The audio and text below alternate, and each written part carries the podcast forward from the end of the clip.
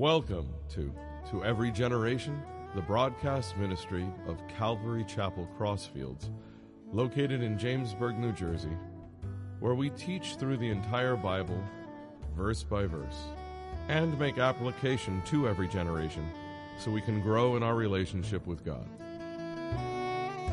This morning we're going to be in Revelation 14 14. And the last time the message was titled Anticipation, and we, you can almost take that theme today too, because we didn't finish, for the sake of time, we didn't finish chapter 14. Um, Revelation 14 and some of 15 is also anticipatory. In other words, you see what's going on. God gives a glimpse into what's going on in heaven but the actual ramifications of God's decisions haven't taken place yet. Uh, today, the title is really the consequences or the results of the two paths. Uh, and Jesus said, you know, in America, you go to shop for bread, and I hate going shopping because there's just so much to choose from. Poor, poor us, right? In the United States. Um, so there's a lot of choices in, in our nation, and we get used to that. But Jesus basically said there's only two paths that human beings can take. You're on the right path, which is the narrow path, where few find, leads to everlasting life, or you're on the wide path, right? The path that most people find, unfortunately, and it leads to destruction. So what we're going to see this morning is it's in, our, it's in the earth's future. Um, I really strongly believe that at this point, this is history before it happens. The church is removed, okay, for good reasons. Uh, the earth just starts to implode. God is uh, largely rejected from society. Jesus Christ, the Prince of Peace, has been pushed out. There's a lack of peace in not only American culture, but around the world. We're seeing, the, we're seeing that today, and everything just starts to implode. Secular humanism isn't solving humans' problems, and you know, God has to do something here right? And I, find it interesting that I have a lot of friends who are either agnostic or atheists, and I have this one friend, he's always texting me. I'm like, dude, you, you, he texts me to, to be antagonistic. I'm like, you really must want me to convince you that God exists. Like, he's always bringing it up, not me. I'm completely honest. My wife says, who's that? I'm like, oh, it's him again. He's texting me with another video. But I watch all of his videos and stuff, and I'm like, bro, if you're going to make a case against God, you, you really need a little bit more ammunition than that before you pass away. Uh, so, you know, you, you have this situation where there's these two paths, and um, there's the ramifications to the two paths. But people do this a lot. They say one of the complaints about God is that, you know, look at war, look at poverty, look at all these things. And I say my response is that God gave a beautiful creation, really, with enough ability to grow all the food uh, 50 times over for the planet you know, there's corrupt governments, there's war, there's uh, fascist leaders that rise up. And we have a responsibility as human beings to tend this gift that God has given us. So people say, we want justice, we want judgment. And then I read the scripture where God is meting out justice and judgment, and people go, oh, that's so, how could a loving God do that? Listen, folks, you can do that with politicians, you cannot do that with the living God. You know, it's these false binary choices. It's, it's a crazy culture that we find ourselves in. You know, God needs to in, in, institute justice. He's, he's lagging, he's delaying. And here is the time where he actually does it. And people will still read this and go, I have a problem with that. Yeah, but aren't you the same one that said you wanted justice? What is your issue with the way God is doing this? So we're going to jump in, and um, again, I'm not a spokesperson for God. I don't need to defend God. He didn't assign me his PR person, but to me, it's just common sense. So let's jump in with um, 1414. And I looked, and behold, a white cloud. So this is the Apostle John. And on the cloud sat one like the Son of Man, having on his head a golden crown, and, his hand, and in his hand a sharp sickle. And another angel came out of the temple, crying with a loud voice to him who sat on the cloud Thrust in your sickle and reap, for the time has come for you to reap, for the harvest of the earth is ripe. So he sat, who sat on the cloud thrust in his sickle on the earth, and the earth was reaped. So, one, we're going to look at this in four parts. One out of four is Last Sunday, we were in the image of the cup, right? It was a metaphor, it was a picture of something. Uh, this Sunday, or at this portion of Scripture, we're looking at the image of the harvest. And again, God, now you have to remember at the time, a large majority of the people, the population, were not educated. So, God, whether it was the Old Testament and the New Testament, I love the way He does this, regardless of your education level, He would use metaphors. So, even the, the, the uneducated could understand, because a lot of them were farmers, they, they were in an agrarian society. But also, the highly educated could understand the metaphors too. That's what I love about God. He's, he's fair all around.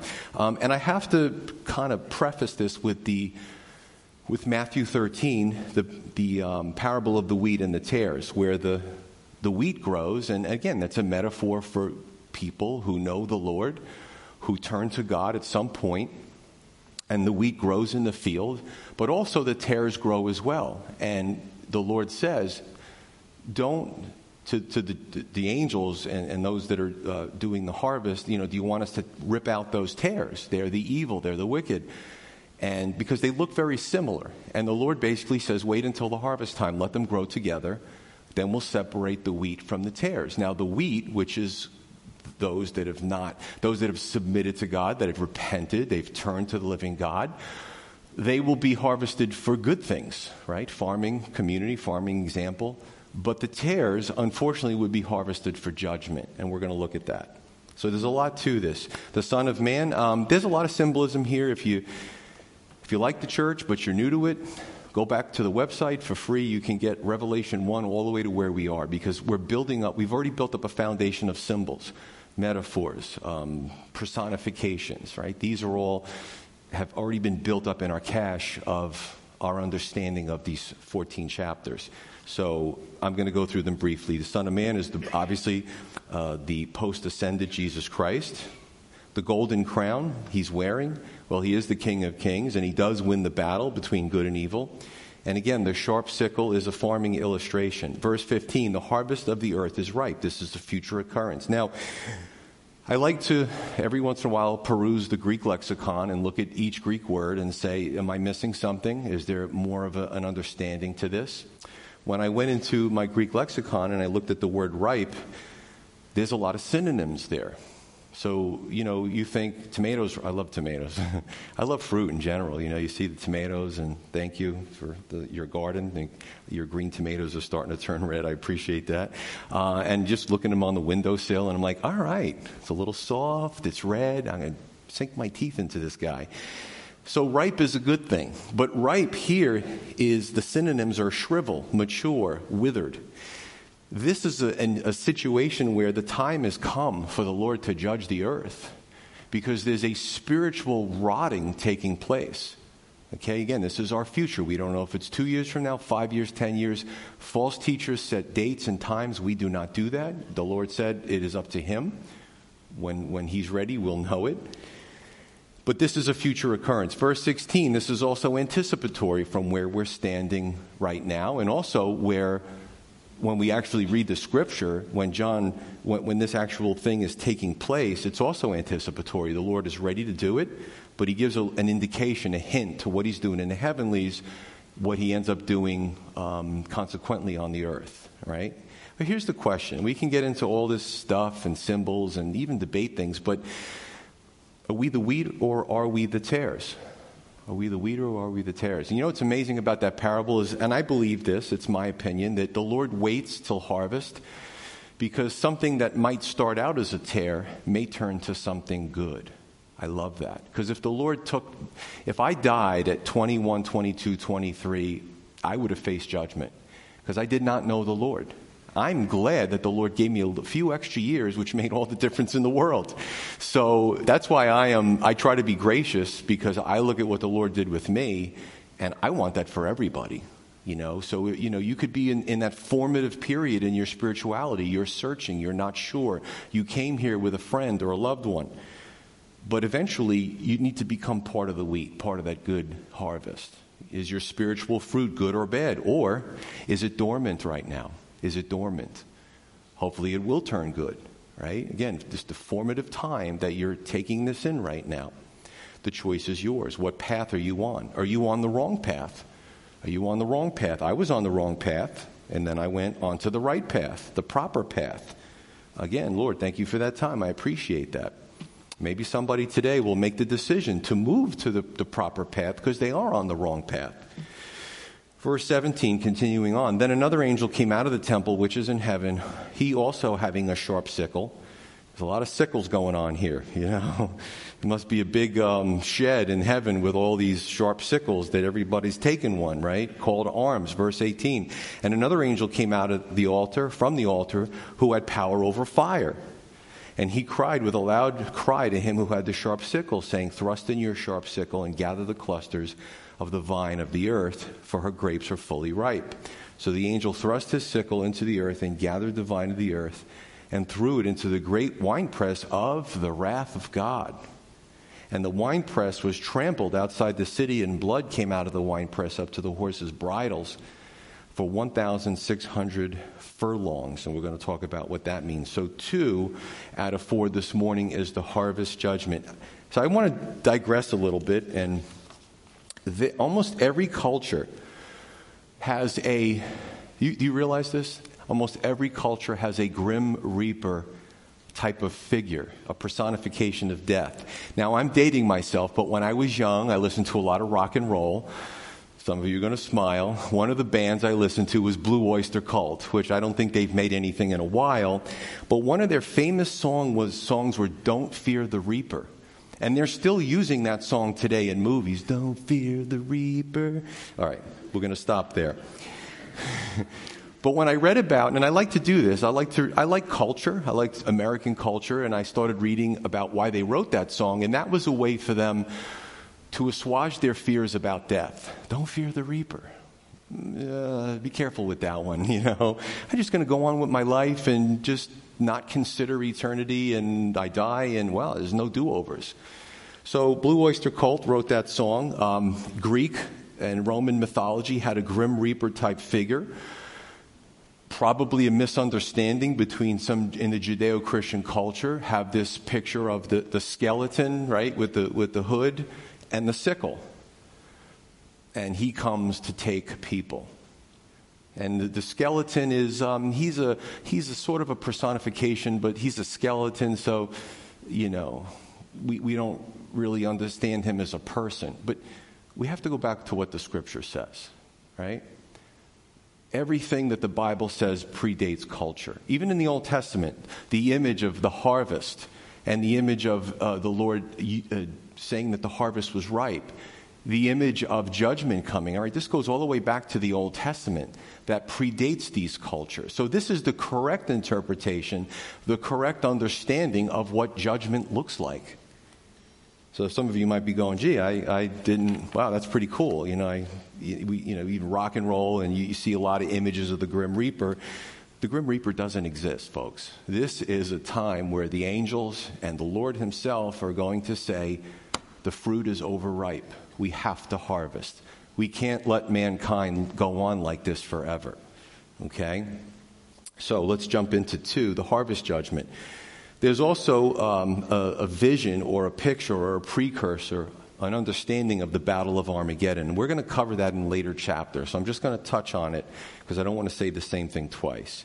Um, the vine and the wine press. In, in agrarian culture, and today you can see, you know, it's really cool to just, you read the Bible, you read especially Jesus' metaphors in the spring and summer, go visit a local farm. Buy some local honey. It's good for allergies. But um, just check out the farm, the equipment, and what they do. And, and if you see people doing things in a field, just stop and just kind of watch it. It's very neat. It kind of fills us in more of an understanding of what these simple metaphors were from this culture. So the wine, the vine and the wine press, and let's just say this for, from a farming uh, perspective, is you you know, the, the grapes are, they're ready to be harvested. You, you gather up the vines, you separate the grapes from the vine, you put them in the wine press, and, you know, um, they didn't have electricity back then, and they usually had some type of turn screw uh, handle, and the thing would go further down and down, and it would squish the grapes. Yes, I know in some cultures they, they squash the grapes with their feet. It probably adds added flavor. Uh, but the bottom line is sorry you know, hey, listen, if you go overseas, you might get some feet in your grapes and your wine. Just letting you know, just a little bit of warning. and then the, the juice would uh, ferment and you would get wine. However, this metaphor was for the people to understand that judgment was coming. The wine press wasn't a nice thing at some little local farm. It was the wine press of the wrath of God uh, because of the corruptness of what the earth had become. And it's funny, I speak in the past, but it's actually in the future. A little difficult from a human perspective. Uh, in the Old Testament, God spoke about Israel at times as being that corrupt vine. At times. At times she did really good. She was repenting. At other times she was corrupt in, in the politicians and the prophets and stuff. Uh, in the New Testament, Jesus is seen as the good vine. That we're supposed to get our life as believers, as spiritual people, from that good vine. We have to be tied into Him. So this vine image is, is pretty powerful. And here, unfortunately, it's, it's the earth that's largely, largely rejected God, and it's the corrupt uh, bad vine of the earth. Now,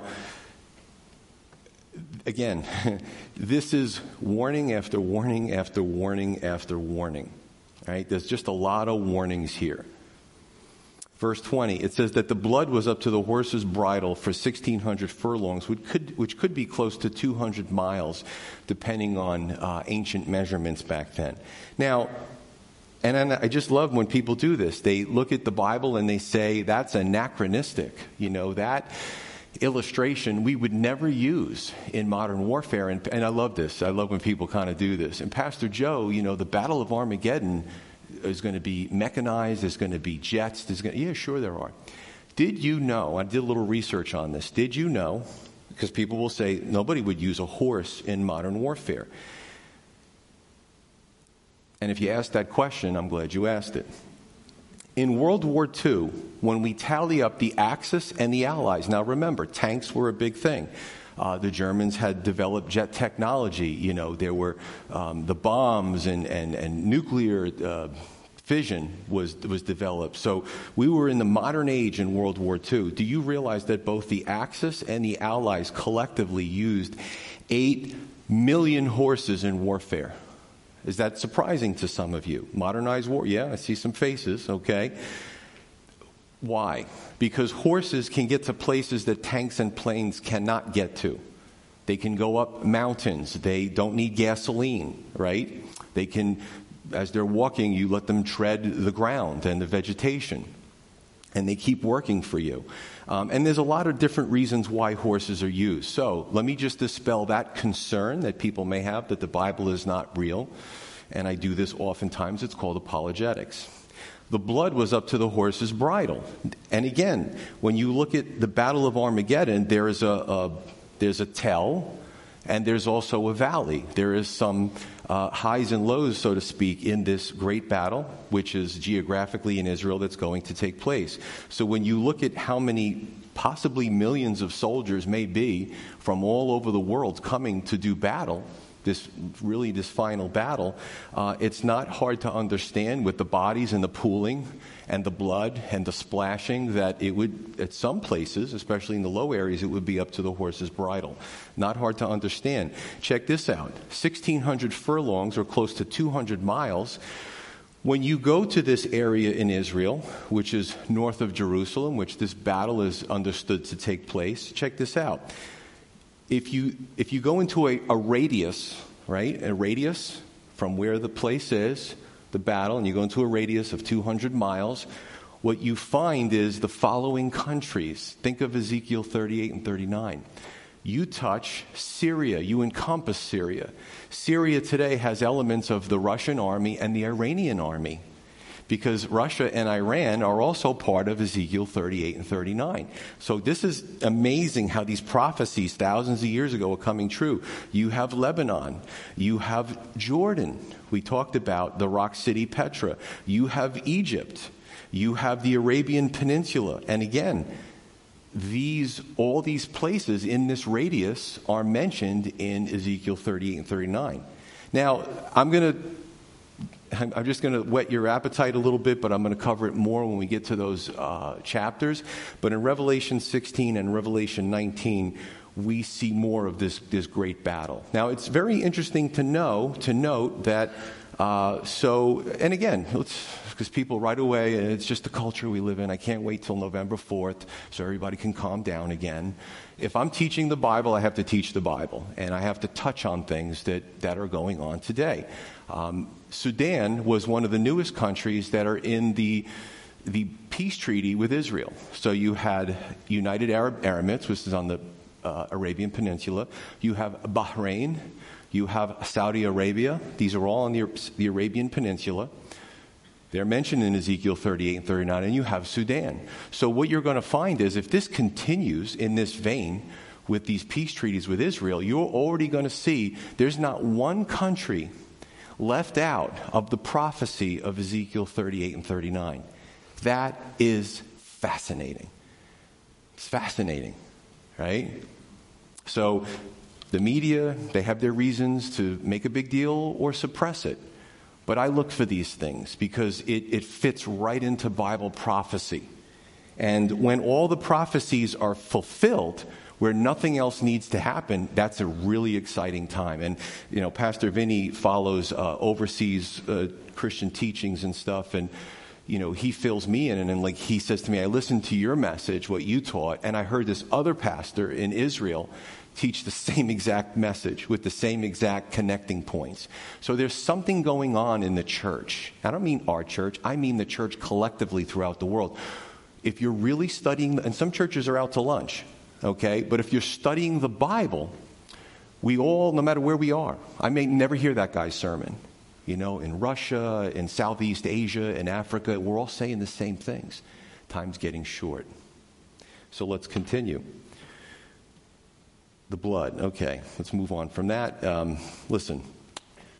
And again, my, my point to you, too, is, or my question to you is if a church, and you, you're seeing the church today scramble for relevancy. You're seeing pastors clamoring for microphones and saying things to jump on bandwagons or to say something against some of the cultural things that are happening in our country. But I think that what we need to do as pastors is, the Bible says, to feed the flock of God. And it says those that are in front of you, whether you're on TV or you're physically here. So these are things that we need to do. What does it say of a church that is striving for relevancy and they purposely will never teach revelation, will never teach judgment, blood, hell, sin, because they don't want to offend, offend anybody? I think that's cruel.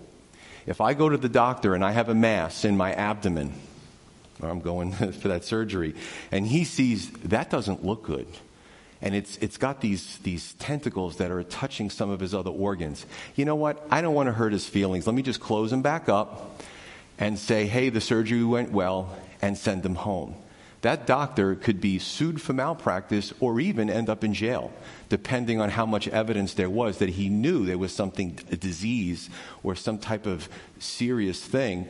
But he just wants to send me on my way and uh, let me enjoy the next two or three years, and then I'm dead. Listen, if we're a church, we have to be studying the Word of God.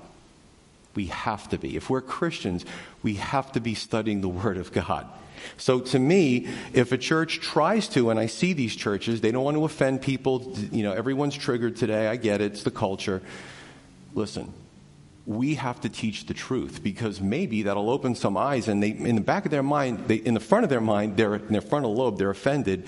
But somewhere in the subconscious, they say to themselves, you know what, I should look into this. What if this is true? And they get saved. Amen? So you got to look at the big picture. My desire is for everyone to be saved. That's just my desire. Even if people get offended and turn off the live stream, which happens sometimes, and that's okay. We have to be faithful to the Lord. 15. There's only a few verses in 15. He says, Then I saw another sign in heaven, great and marvelous, seven angels having the seven last plagues, for in them the wrath of God is complete. And I saw something like a sea of glass mingled with fire. And those who have the victory over the beast, over his image, and over his mark and over the number of his name, standing on the sea of glass, having harps of God. And they sing the song of Moses, the servant of God, and the song of the Lamb, saying, Great and marvelous are your works, Lord God Almighty. Just and true are your ways, O King of the saints. Who shall not fear you, O Lord? Who shall not fear you, O Lord, and glorify your name? For you alone are holy. For all nations shall come and worship before you, for your judgments have been manifested. Three out of four is victory for the tribulation saints. Now, if you're new to the scripture, we spoke the last few Sundays about the mark of the beast and what it looks like and the infrastructure that's being set up, the, the geopolitical, not Republican and Democrat, the geopolitical climate that's setting up this, this seat for this, this global leader who's very charismatic. We talked about all that. But there are going to be people because he's going to be vehemently against anything that resembles God. He will persecute Jews, he will persecute Christians. It was, this, this happened in the late uh, 1930s. We think like we're past that. There's a persecuted church as we speak. There are people who are being persecuted for being Christians and Jews overseas. If we just look at American media, we, we won't know that. But that is actually taking place. So this stuff isn't far fetched. It's happening, except in the United States so far. so, three is the victory for the tribulation saints. These people that go through this very dark time in the earth's future, that there's um, persecution uh, sanctioned by the state, and it'll be a global state, and it'll trickle down to nations and, and federal and state and local, etc. And there may be laws that are passed that persecute um, Christians and Jews, right? But what we see is that the seven angels have these seven bowls or seven vials. These, you know, it's probably not Tupperware. It's probably something really neat, uh, containing the seven last plagues, and we're going to get to that in chapter 16, where they pour it out on the earth, and then we see what comes out of these bowls or these vials. And again, let's look at these contrasted paths and the results. So you got seven angels ready to get, be given the signal to implement judgment on the earth. But they're standing by, they're paused, while the tribulation saints are honored for standing fast and resisting the world system that tried to get them to disbelieve in Jesus Christ. So you got two contrasted paths happening at the same time. There's something going on in heaven for those that have taken the narrow path, and it was a hard road, a very hard road. And then you have something happening on the earth for those that took the wide path, took the easy way out, took the comfortable way out, and they're going to be judged because of what they did. They took the mark of the beast, they worshiped him, and, and it's not going to be pretty. Verse 2, I, and I just picked these things out because I could just imagine uh, the Apostle John writing this stuff down, and he's doing the best he can. You know, you see things of heaven. The Apostle Paul said the same thing. He was taken up to the third heaven, and he, he saw and heard things that, that were inexpressible. John at least tried to write down what he saw, saw, Paul, the Apostle Paul, was like, you wouldn't believe it if I told you. And it's hard for me to write down what I saw in heaven. So, verse 2, there's a sea of glass mingled with fire. I'm going to say that it's probably very beautiful. If you're a believer, if you um, have trusted in Jesus Christ as your Lord and Savior, if you die in the Lord and you see things in heaven, even instruments of God's judgment that He eventually has to mete out, it's not for you. So, what you just get to see is the beauty. Imagine something transparent, translucent. It, it looks like a sea of, of, of, glass that sparkles with, with, with fire. Must have been gorgeous. But the saints, they, were, they went through enough fire on the earth that mankind had perpetrated on them. They go up to heaven and they, they're standing on this sea. I wonder if I'd be like, whoa, wow oh, look at that. I mean, I've seen some nice floors, but this is going to just knock all those things out of the park. Uh, so, yeah, so the tribulation saints are perfectly safe. Um, they're honored, they're um, greeted, they're given harps, they're told to rest. And, and we've seen this in, in uh, Revelation 7. We covered some of this, right? We talked about groupings. Um, but again, it's, it's two different ways to meet a warrior. God is a holy God. God is a just God. God is a righteous God. God is a fair God. God is also a patient God and a loving God. And, and He waits and He waits and He waits for people to change their ways. And He sends um, scripture, He sends preachers, He sends people to evangelize them. And His desire, the Bible says, is for the whole world to, to be saved. But, you know, do you realize that each person every person that has ever, God has ever created that's on this planet, and again, I, I went to the statistics, we're right around 7.8 billion people on the planet. He gave them something so powerful. He gave us free will. He also gave us the ability to either choose Him or reject Him. Isn't that amazing? He creates us, He gives us a mind, a brain, a body. He puts us on this beautiful planet. Even in His fallen state, it's gorgeous, and He sets us free. He tries to woo us back to Him, but again, we make that decision or not.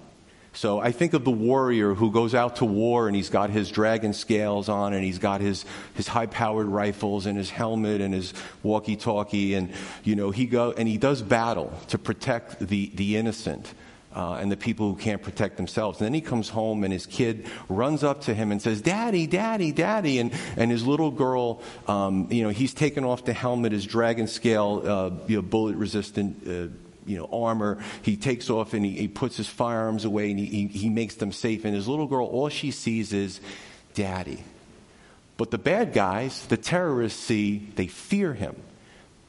And this is who God is. He is totally just. He is totally awesome. He's totally a warrior. But He's also, to those who have repented and have trusted in Him, He is Daddy. Amen? Abba, Father, Daddy. You can't get more of a, a term of endearment than that, or mommy, right? When it comes to your mom. Okay, so we continue on. So the tribulation saints had victory over the beast, the mark, the number. Uh, but wait a minute. When they were on the earth, they were, many of them were probably murdered, imprisoned, starved, because they wouldn't take the mark. Um, you know, sometimes even Christians can have vastly different ideas of what a hero is or somebody who's victorious than what American culture thinks. I love this country. I'm very patriotic, but we have some things that we, uh, we in the church have to separate the American dream and our rights and what we want and our goals from what does the Bible say. We can't conflate them. They're two different things. Sometimes they overlap, which is nice, and sometimes they don't. So, they, many of these people who are in heaven, they, they're given the harps and they're standing on the sea of glass mingled with fire. They lost battles. They were beaten. They were tortured. They were on the earth begging God for it to end. You know, when, when we see, and, and I say the culture, when the culture sees somebody lose, where, what, what's the term that we think of? It's a term that was coined. It's not a legitimate term. It started with vernacular. It's called loser, right? You failed. You're a loser. And that's not what the Bible says. I want to read to you um, the heroes of faith in Hebrews 11. And then let's apply it to the tribulation saints, and then let's apply it to ourselves. Hebrews 11, 32 through 40, the author is writing to Hebrew believers and encouraging them because they're going through persecution and he speaks about Moses and, you know, Joshua and all these awesome heroes of faith, Rahab, right? 32, it says, What more shall I say? Well, let's start with 30. By faith, the walls of Jericho fell down after they were encircled for seven days. By faith, the harlot Rahab did not perish with those who did not believe when she had received the spies with peace. 32. And what more shall I say? For the time would fail me to tell of Gideon and Barak and Samson and Jephthah, also of David and Samuel and the prophets, just so you know, all those people had serious blunders in their lives. I can go through each one for you if you wanted me to. But they were considered heroes of faith because they had faith in the living God over their own abilities, who through faith subdued kingdoms, worked righteousness, obtained promises, stopped the mouths of lions. How many of David's kids try to kill him and depose him? right? How many of them died tragically? King David. A lot of it was the consequences of his own actions, but, but God still looked at him as a hero of faith because even through all his blunders, he always trusted the Lord. So, what's your problem this morning? What do you think that you can't be forgiven for or you, God can't use you? Put it out of your mind. It says, through faith they subdued kingdoms, worked righteousness, obtained promises, stopped the mouths of lions, quenched the violence of fire, escaped the edge of the sword, out of weakness were made strong, became valiant in battle, turned to flight the armies of the aliens. Women received their dead raised to life again. Let's, let's go to the second part of the group of people who were heroes of faith. And others were tortured, not accepting deliverance, that they might obtain a better resurrection. Still others had trial of mockings and scourgings, yes, and of chains and imprisonment. They were stoned, they were sawn in two, were tempted, were slain with the sword. They wandered about in sheepskins and goatskins, being destitute, afflicted, tormented, of whom the world was not worthy. Isn't that amazing? God says, the world says, you guys are a bunch of losers. Just deny your fairy tale God and we'll accept you and we'll stop. No. So the world says, You guys are a bunch of losers. But what does God say? That they're heroes. He says, That world that you lived in, that they treated you like that, that world wasn't worthy of you. They wandered in deserts and mountains and dens and caves of the earth. And all of these, having obtained a good testimony through faith, did not receive the promise. God having provided something better for us, that they should be made perfect apart from us. That's powerful. And I hope this morning that that ministers to you. So I read the statistics of overdoses, I read the statistics of suicides, of suicidal ideations. Well, I gave you a general, I didn't give you the numbers, but they're available. And you could be watching, you could be here, you could come in here with a, a burden, an emotional burden, and you might think, you might have said it this past week, I'm a loser. Nobody would want me. God couldn't use me. I don't even know why. And I've heard people say this. It took all of what I had to come to church this morning. Are you unemployed? Are you sick? We have some saints in this church that so desperately want to come here, but they can't. They can't be around other people. They have compromised immune systems. They're going through cancer treatment. They're going through treatment for tumors that are benign but invading parts of the brain. Um, have you been abused? I just had somebody come to me this morning and ask me to pray for a, a, a situation with a, with a separation. Emotional issues. Did you just go see your doctor and he refilled your prescription? And you, and you tend to look at the mirror, in the mirror, and, and you're disgusted what, by what you see. Listen, I'm just being honest here. We've all gone through those at different. And you know what? When we go through those lonely and, and desolate times, sometimes we think that we're the only one. Facebook is terrible. You go on Facebook and all your friends, life is wonderful, but you're falling apart. Don't be surprised how many of your friends on social media are also going through it. And we put up this facade to other people that, oh, everything's great, instead of being honest with each other and reaching out for help. How many people have taken their lives? And I, I, I say this as an appeal to anybody who's struggling with suicide. Please, Talk to somebody. Call us. Call the suicide hotline. Talk to your friends. Talk to your loved ones. You will be missed. And you don't think it right now, but you will be. Folks, you know what's amazing? God would prefer, and this is from our perspective, He would prefer to use people that think they're losers than people that think that they're all that in a bag of chips. I'm just being honest with you. That's the way He operates. When we have too much pride, we get in the way of what He's trying to do in us. I've been there. I've been in both sides. And I've noticed that when I just humble myself, the Lord's like, all right, you just opened the door. You opened that door for me to work greatly and mightily through your life. Amen? So, seriously, if I got to stay here after service, if you got a burden, come talk to somebody. Ask somebody to pray with you. You're struggling with something. Maybe you're struggling with doing something that you probably shouldn't do. And you just need somebody to, to hold your hand and pray with you and say, yeah, I'm here for you. You know, you want to tell somebody because you don't want to do it. Yeah, amen. You know, when we struggle with life, we think wrong. Our emotions get the best of us. But again, you look at every one of these heroes of faith, look at every name, and I'll tell you something that they did that was a burden to them. But God still used them in spite of that verses 3 and 4, the Song of Moses. Now, we see a Song of Moses in Exodus 15. We see, you know, Moses, the children of Israel are delivered. And it's so cool. Um, in, in the Old Testament specifically, you also see instances in the New Testament where they would put what God did for them in song. And they would memorize it, right? And they would put it to music. And in difficult times, they would sing it and it would just remind them of who God is and what He's done for them. So you see this in Exodus 15, you see this in Deuteronomy 32, um, you see this. You see a mixture of what God had done for them, but you also see the King of Kings, and you see the new covenant theology in this Song of Moses. It's short, it's sweet, but it's very powerful. The children of Israel had to trust God through Egypt. Here, the tribulation saints have to trust God through the tribulation with one stark difference. The children of Israel were literally saved from death. They went through the Red Sea. You know, the Red Sea came down on Pharaoh's army. The tribulation saints were saved from spiritual death. Unfortunately, they died in this world.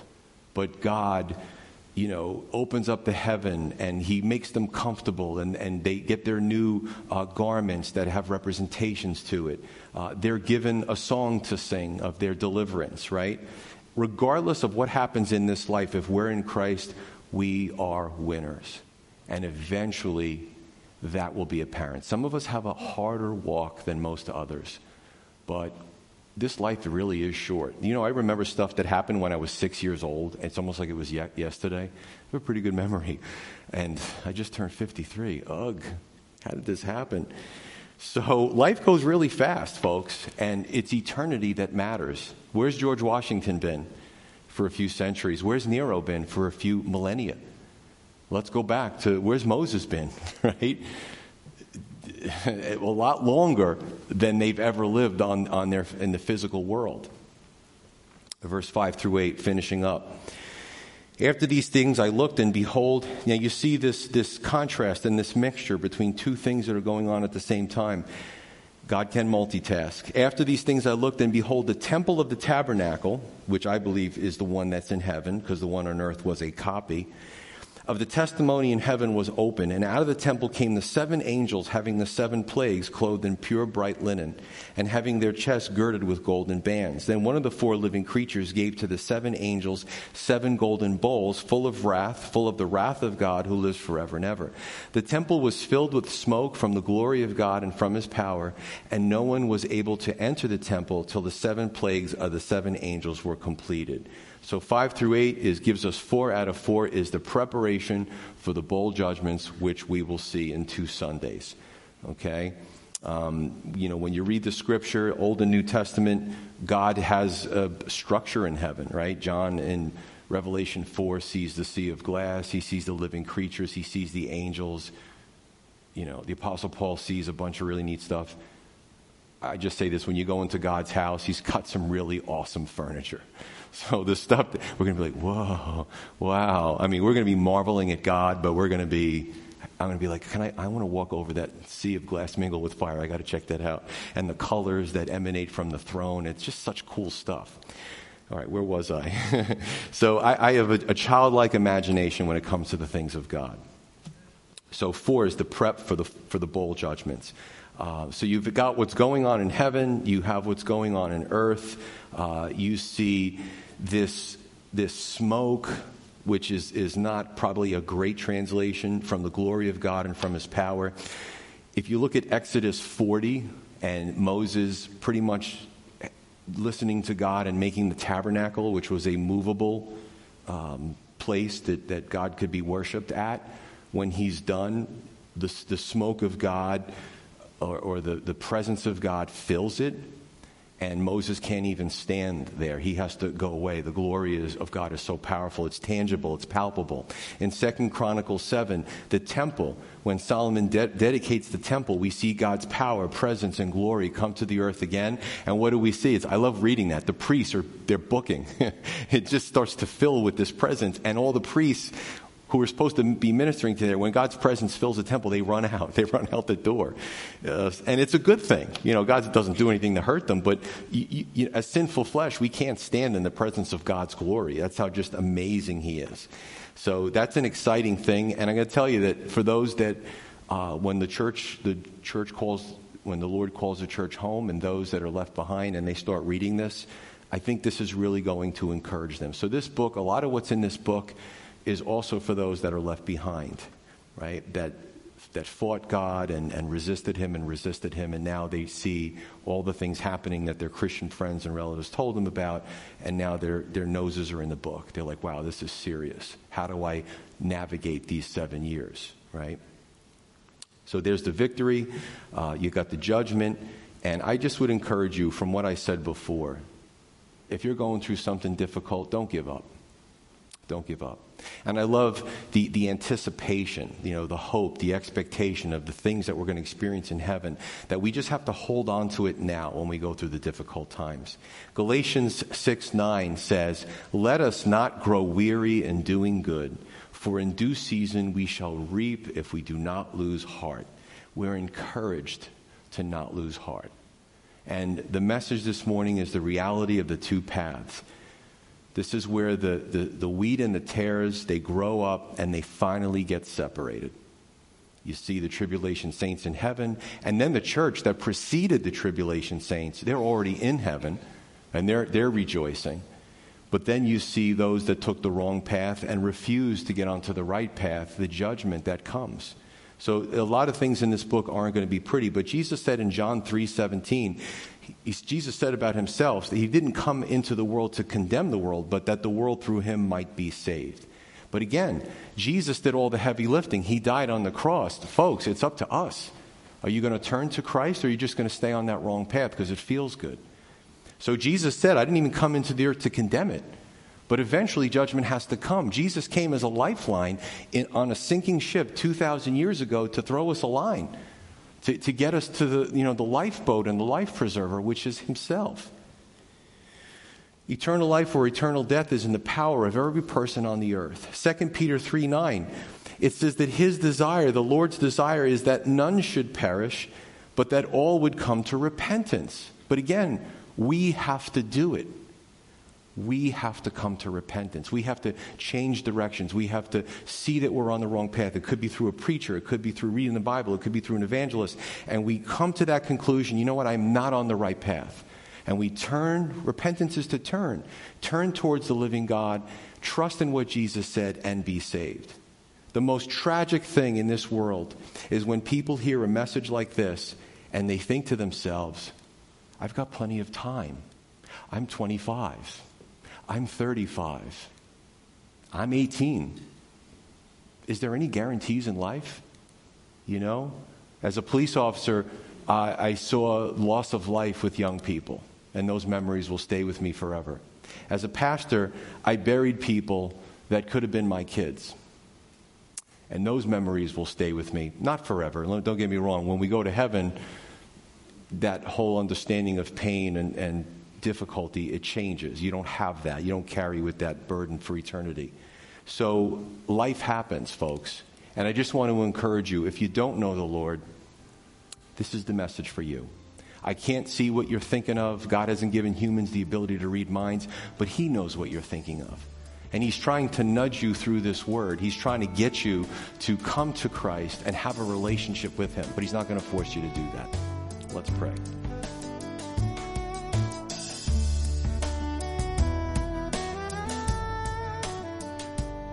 You've been listening to To Every Generation from Calvary Chapel Crossfields.